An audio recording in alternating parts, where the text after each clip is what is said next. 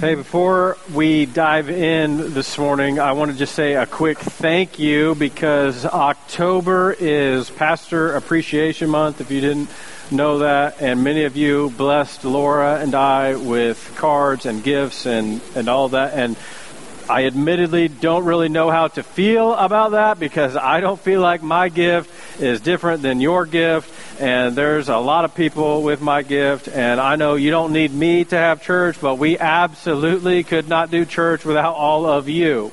And so I kind of always felt like uh, there should be something for everybody. I don't particularly need to be.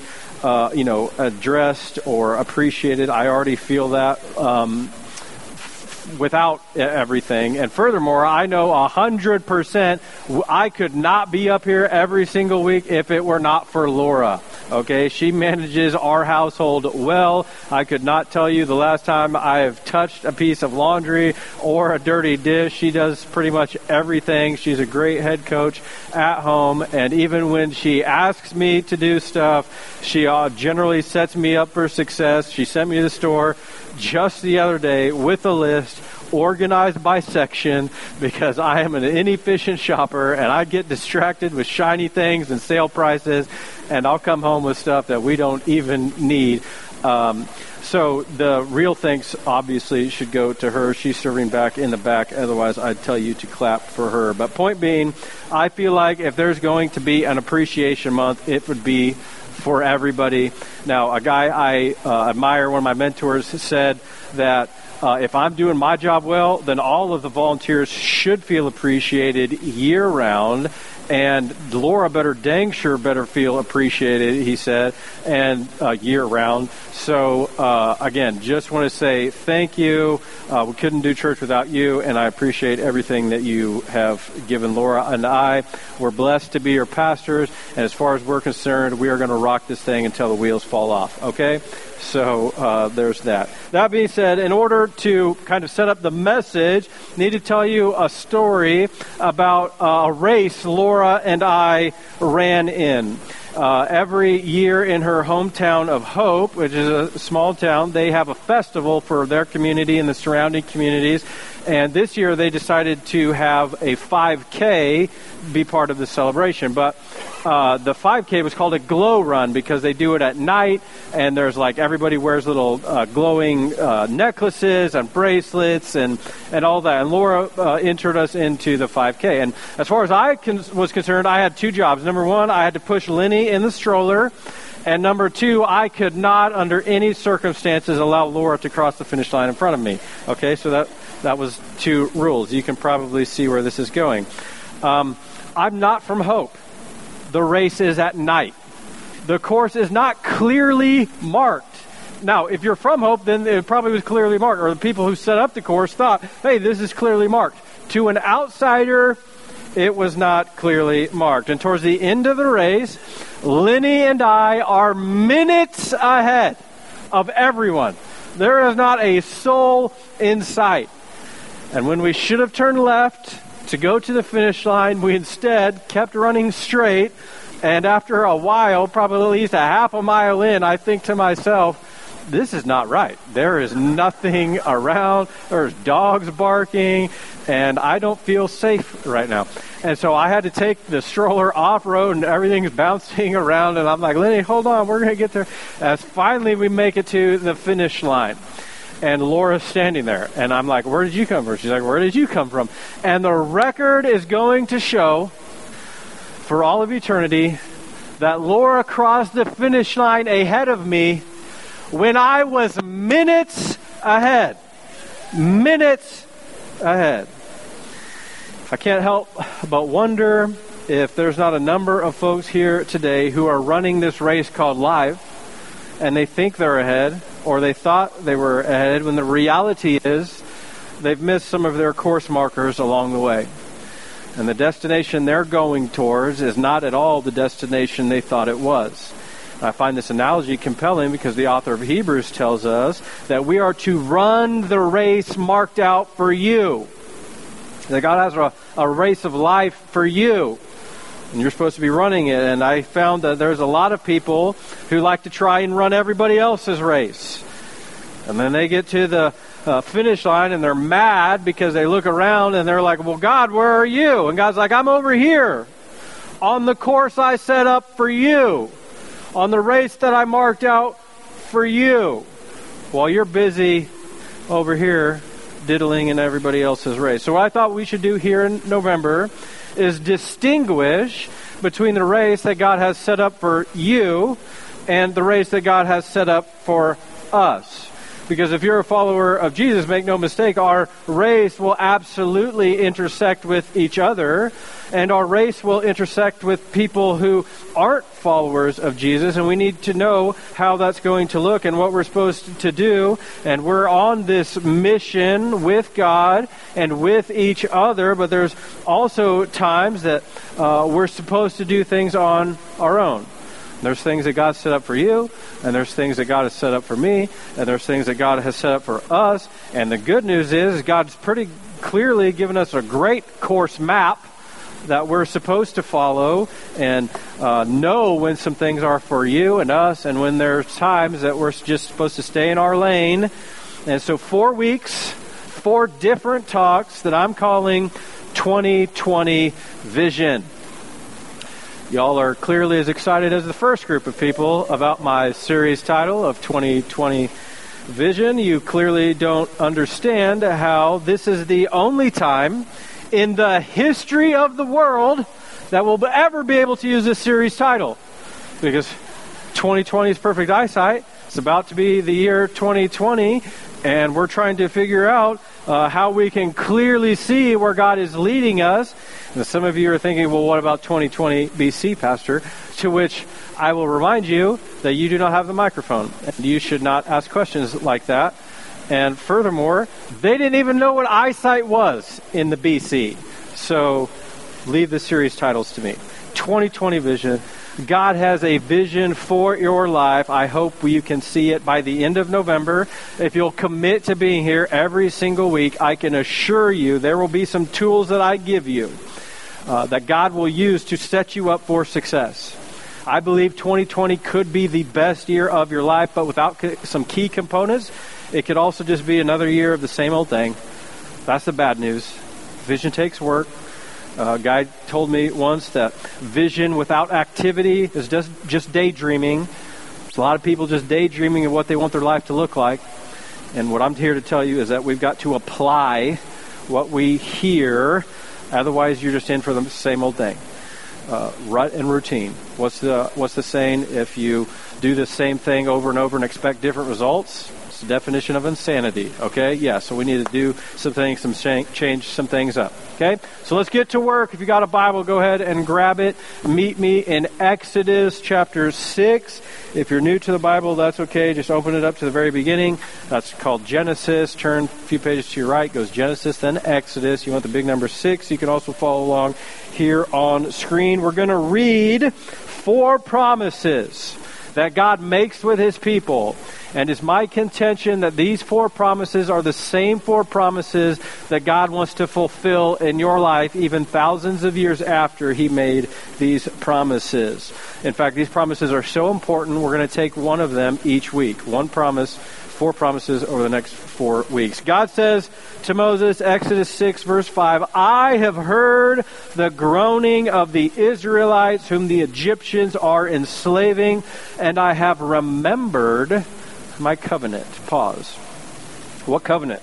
What's God even talking about? Well, God made a promise, a covenant with a guy named Abraham hundreds of years before uh, what we're reading here. And essentially, the promise is we'll, we'll talk about more in a second, but God's going to bless the descendants of Abraham with land, and in turn, they're somehow going to bless the entire world. That's the covenant. It's obviously not happening because they're groaning in slavery in Egypt, don't have their own land, um, clearly are not a blessing to the world. But God remembers the covenant. Therefore, he says, Say to the Israelites, I am the Lord, and I will bring you out from under the yoke of the Egyptians.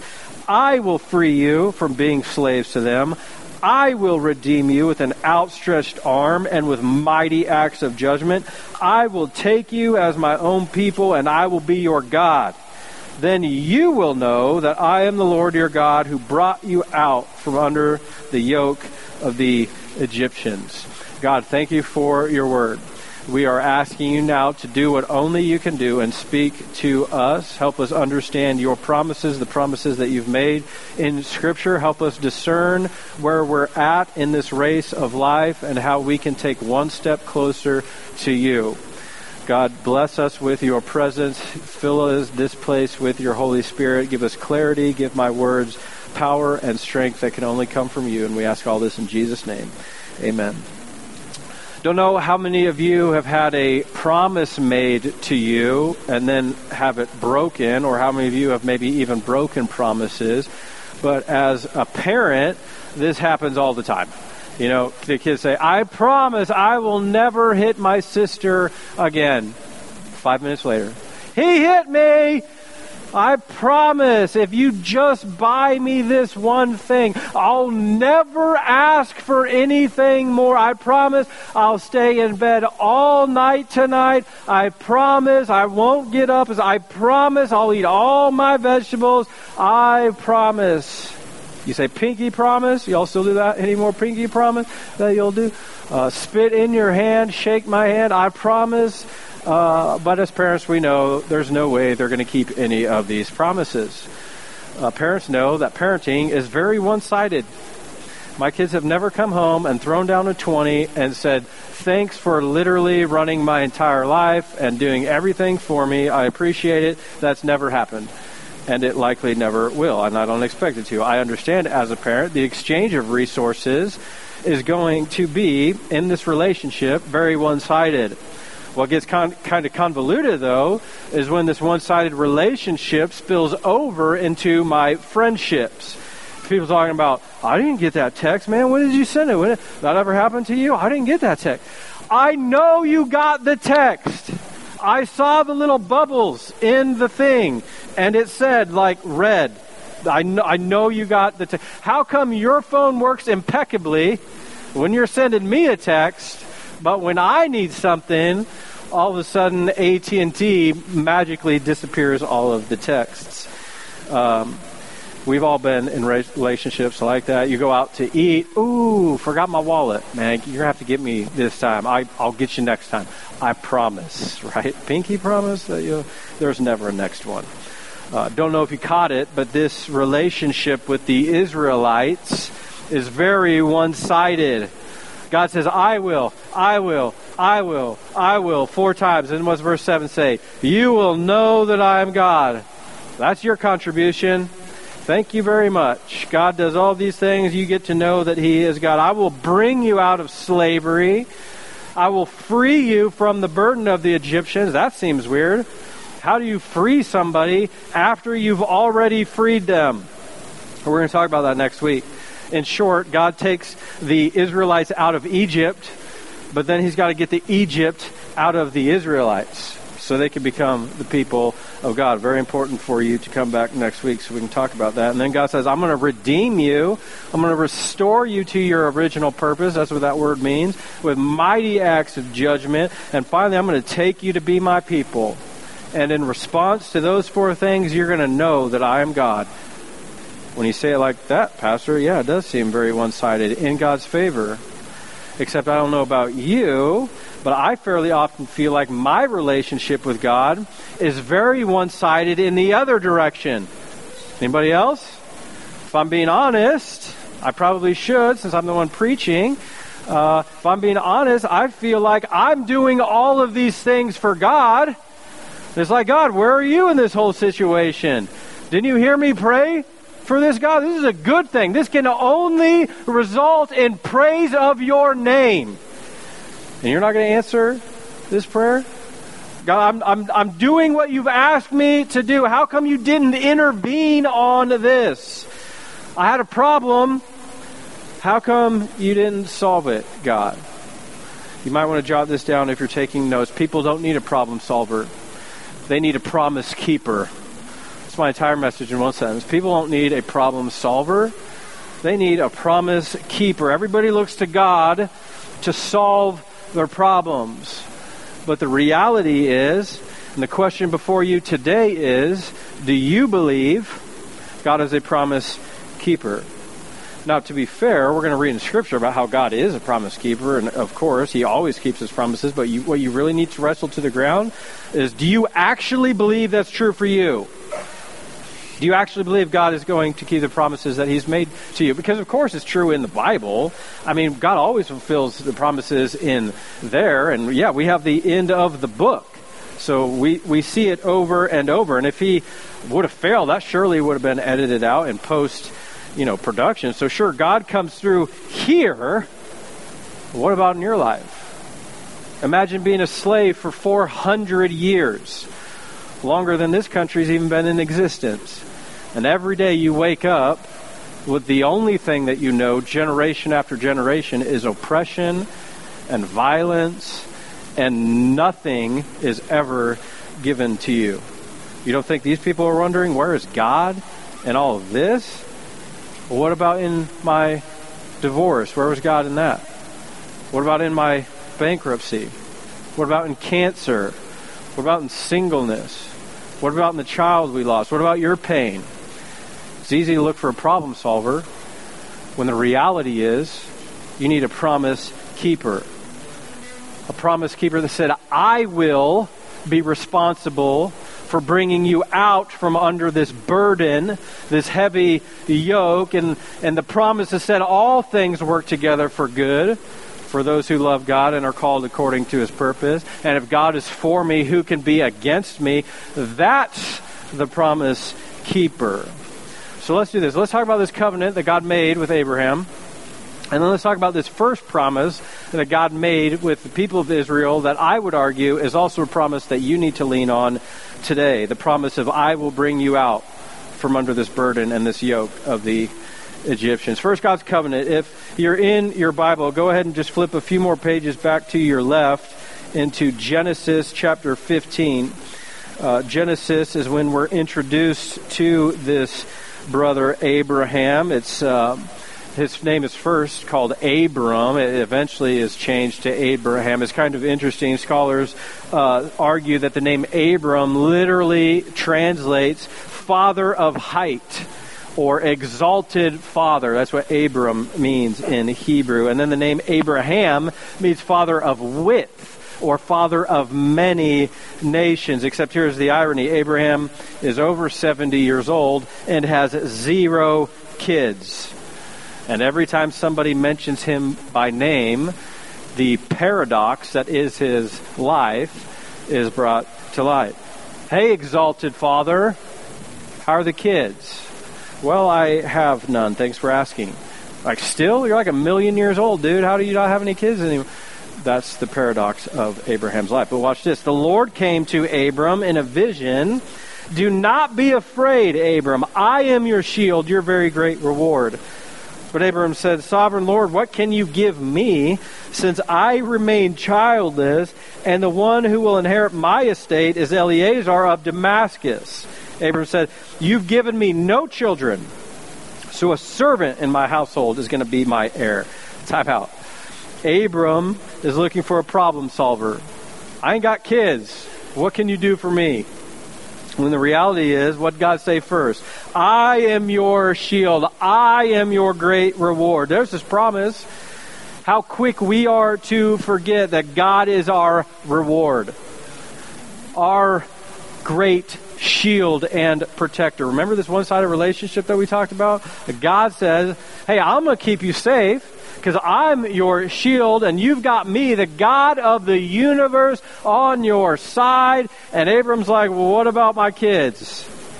God, in his love and mercy and desire to not keep good gifts from his children, says, all right, this man is not going to be your heir but a son who is your own flesh and blood will be your heir. He took him outside and says, Look up at the sky and count the stars if indeed you can count them. Then he said to him, So shall your offspring be. Verse 6 Abram believed the Lord, and God credited it to him as righteousness. Now, it's easy for us to think, wow, what a guy Abram must have been. Just legit for God to show up like this and talk to him and make this promise. How good of a guy Abraham must have been. It's easy for us to think that, except you should know that Jewish history teaches us that Abraham's job was the same as his dad's job. You know what they did together? Handcrafted idols, made graven images for people to worship. I bring that to your attention simply to remind you that it wasn't Abraham's good behavior that got God's attention. It wasn't Abraham's good behavior that God rewarded. It was Abraham's audacious faith. What's verse 6a? Abraham believed the Lord. Sometimes the reason God doesn't give you what you want and what you ask for is because you're trusting in everything but Him. You're trying to solve all your problems on your own instead of believing the promises that God has made to you. God brought Abraham all the way to the point where the only thing he had left to do was trust in God. It's the only thing he could have done. I don't know what you know about the human body, but at 70 plus, that hope of kids, that ship has pretty much sailed. You know what I'm talking about? You ain't you ain't having kids at that age. Plus, Abraham's wife, Sarah, she's over 65. She's gone through the change herself. You know I'm talking about there? You need me to spell that out? I mean, okay. Uh, while Abraham's out counting stars, Sarah's inside trying to cool down the hot flashes that she's. We got doctors here. You can figure that out. But all they can both do is trust in the Lord. Maybe you're here today and wondering, what is the point of it all? And I came to tell you, you're not here by accident. God's ready to speak to you in the same way that He spoke to Abraham. God has made promises to you, and He's ready to fulfill them. You don't need a problem solver, you need a promise keeper. And God's ready to to help you understand what this promise that He's making and made to you really means, and He'll keep it. It has nothing to do with you or what you've done. It has everything to do with what Jesus has already done for you. Verse 7. God also says to him, I am the Lord who brought you out of Ur of the Chaldeans to give you this land, to take possession of it. But Abram said, Sovereign Lord, how can I know that I'll gain possession of it? You ever asked that? God, how can I know your promise is true?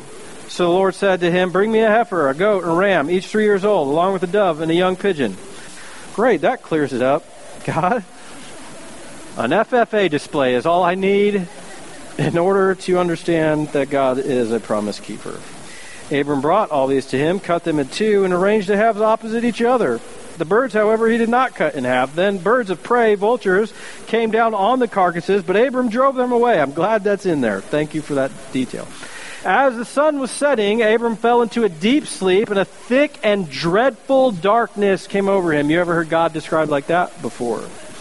Then the Lord said to him, Know for certain that for 400 years your descendants will be strangers in a country not their own, and they will be enslaved and mistreated there. This is sounding familiar. But I'll punish the nation they serve as slaves, and afterward they will come out with great possessions. You, however, you're going to go to your ancestors in peace, be buried at a good old age. and the fourth generation, of your descendants will come back here, for the sin of the Amorites has not yet reached its full measure. When the sun had set and darkness had fallen, a smoking fire pot with a blazing torch appeared and passed between the pieces. On that day, the Lord made a covenant with Abram and said, To your descendants, I will give this land. And that's the covenant God remembers in Exodus 6. Now, if you'll read on, you'll read about how this promise of offspring, it takes more than 20 years.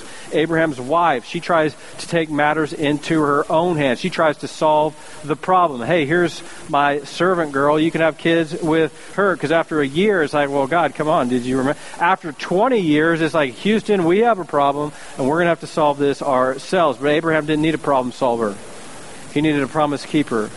And God promised him offspring and he was required to trust. But here's what else I find so fascinating about this text and why I wanted to read the whole thing to you. Because God, in this covenant promise, tells us that the Israelites are going to be enslaved. Now, you'd think some of them would have known this story, you know, since it ended up in the Bible. Some of them had to be repeating it throughout the history of time until Moses comes along and is the only brother that can write and figures out how to write all of these stories into the books that we now have. And though somebody would have said, hey, you know, as they're cooking up bricks in Egypt, remember crazy Uncle Herschel? And he kept reminding us of this story, how we're going to be enslaved for 400 years, and this is like year 399.11 months, and maybe this is about to end. Maybe this whole thing is going to, you know, stop and, and God's going to rescue us because our time's about up. And then Moses shows up and all these powerful acts of judgment start happening, these 10 plagues, and maybe they should have pointed back to this story and said, hey, God is faithful. God is keeping his promise of rescue, but that's not what they thought. They thought Moses was some kind of hero. Now, he was going to solve all of their problems. And even when he gets them out of slavery, they're like, dude, we ain't got any food. Where's our water, Moses? Solve our problems. What are we supposed to do? We are better off in Egypt. And I think the message is clear that God's plan is never thwarted, but it rarely makes sense. 20 years of no kids, 40 years of wandering around in the desert, 400 years of slavery. God says, Your kids are going to number in the billions, Abraham. You're not called to understand God, you're called to trust Him. And it's credited to you as righteousness. And when God makes a promise, it's a promise. So, what we need to do is discern and discuss this first promise that God makes and figure out in our lives if this promise is true for us. From Exodus 6, God says, I will bring you out from under the yoke of the Egyptians. That is to say, I'm going to rescue you from slavery. The reason this is important for you to know is because you're also in slavery. You just don't always recognize it because it's a spiritual slavery. Look at this. Jesus talks about this in John 8:34. says, Truly, truly, I say to you, Jesus says, everyone who commits a sin is a what? Help me out. Slave. Everyone who commits sin is a slave to sin. And unfortunately, Romans 3.23 tells us for everybody sins and has fallen short of the glory of God. That's what that word literally means. If you're confused, the word sin, it's an archery term. It means you fall short. Everybody falls short in the eyes of a perfect, holy, and righteous God. Now, can I tell you why Jesus is good news for sinners and slaves? Because slaves don't need an illustration, they need a liberator, right? Everybody always said, well, Jesus was just a good moral teacher and a prophet and some kind of role model for us to follow and love. And yeah, kind of. But sinners and slaves need a savior not an example.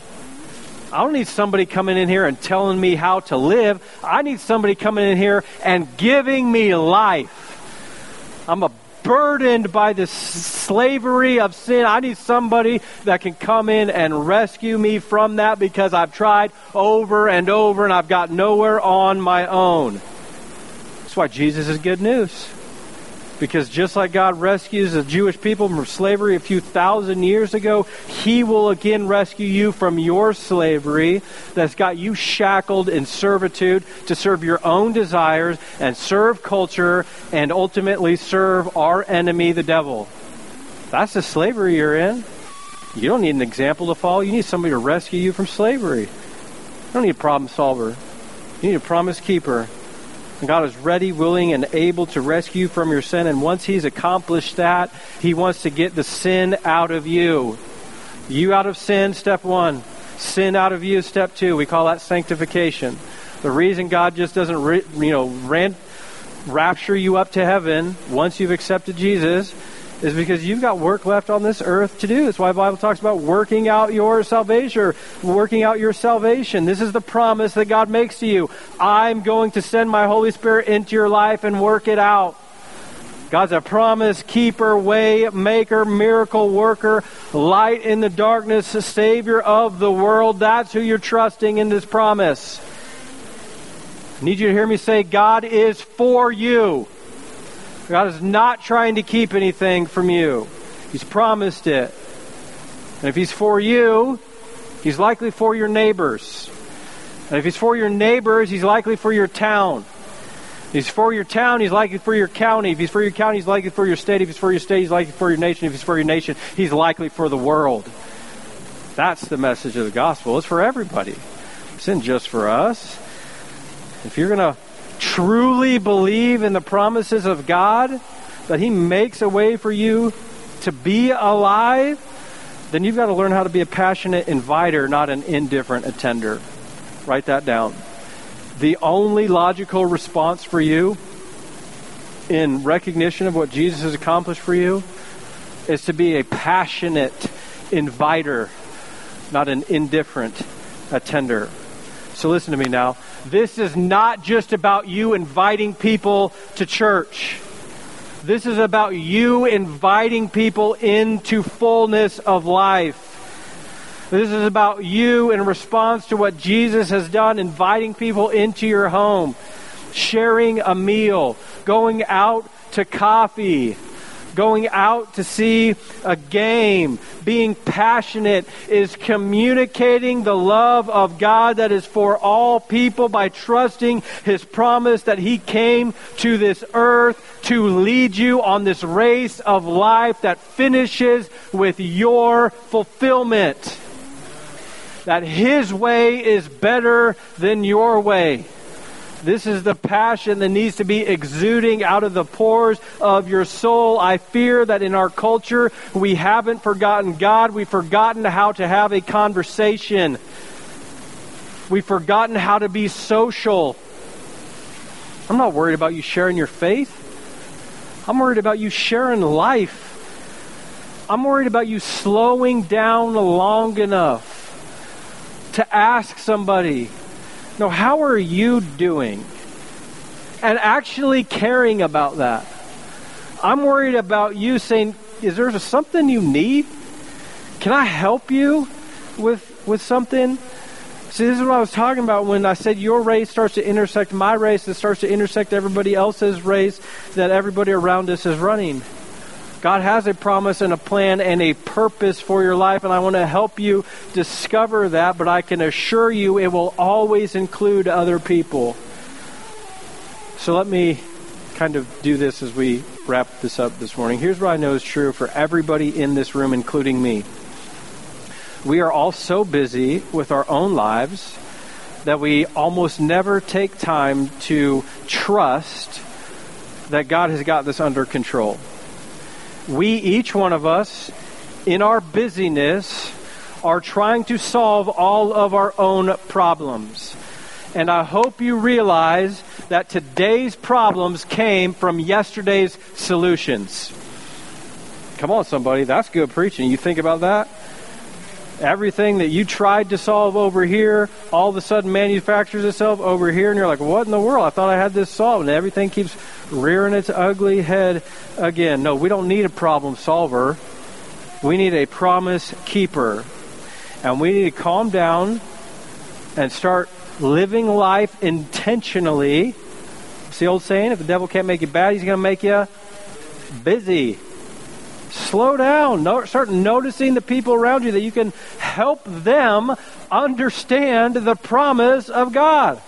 And since I'm a practical guy and I want you to be able to walk out of here with something tangible that you can do to start making a difference, we've had these something extra to show you God loves you cards printed. They're on your chair. I would encourage you to grab it. Take it with you. Grab more on your way out if you need more. And use this to communicate the promise of God that He loves you, He's for you. And when you're in that drive through at McDonald's, you give this to the cashier right after you pay for the person behind you. you take this and you give it to a waitress with a huge tip because she's probably a single mom just trying to make ends meet. And you give this to somebody that you think needs it. You find a creative way to use this to invite somebody not just to church, but to fullness of life. Because here's what you can't hear me say I literally could not care less if whoever you give this to does not end up coming here. Could not care. You know how much harder my job is the more we grow? Okay? So that's not the win for me. The win for me is you use this and you communicate the God, love of God, or you use this and you end up starting a relationship. You use this with the recognition that that car behind you, that waitress, whoever it is, they have a soul that God cares about. And you're going to be the one that God uses to touch their life. That's what this card is about. Don't make your win them being here. Make your win the relationship. Make your win a change of your own attitude that I trust the promise of God. He's changed my life so much that I want to change everybody's life around me. He won't fail me. He hasn't failed me yet. He's rescued me from sin. He probably wants to rescue somebody else from sin. Found people find people. That's the message. I promise you, if you will be intentional about this, if you'll start exuding this passion of life, your life is never going to be the same. You'll be addicted to helping people meet Jesus. And it will be the most satisfying thing you will ever accomplish in life. And it will be the most rewarding thing you can ever dedicate your life to. I know some of you have hard lives. You've been some, through some difficult things. You're going through some difficult things right now. And I can promise you, if you'll dedicate your life to Jesus and changing other people's lives, God will change your life. I guarantee it. You do you. Just be passionate about life. Change your perspective. And I promise you, God will fulfill the promise of bringing you out from slavery. And you can take that pressure off yourself that your words are what's going to change these people's heart. No, God promised, I'm the one who's going to bring them out of this burden of slavery. All you have to do is communicate their love of me to them by living your life and doing what God's gifted you to do. You don't have to do all this other stuff serve, be passionate, love life. God's not trying to keep anything from you. He'll take care of the rest. God, thank you for this truth. Thank you for your word. Thank you for the gift of salvation through your son, Jesus. God, we're passionate about the idea that you are for us, you're for success and joy in life. And God, we know that doesn't mean everything's going to be easy. You got 400 years of slavery, you got 20 years of no promise being fulfilled, God, but we're trusting you. That your way doesn't always make sense, but it's the best way, and your plan will never be thwarted.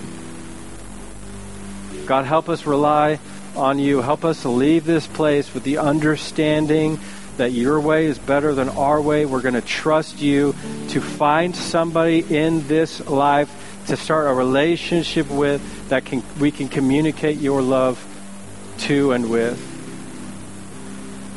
God help each person understand the importance of their life and that what they do every single day matters. And if you're here and have yet to trust this promise of God, of fullness of life, of rescuing you from this burden, burden of slavery that is sin. Please don't walk out of here today without claiming the promise of God that He will make a way for you. He's already done it through His Son Jesus, and all you have to do is say, Jesus, I believe in you. That you died on a cross, that you rose from the dead. I can have new life. I claim this promise. Forgive my sin. God, thank you for new life. Encourage each person that's here today. Help them realize the blessing that you have given them with this life and let them use their lives for your glory and their joy. And we ask all this in Jesus' powerful name. Amen.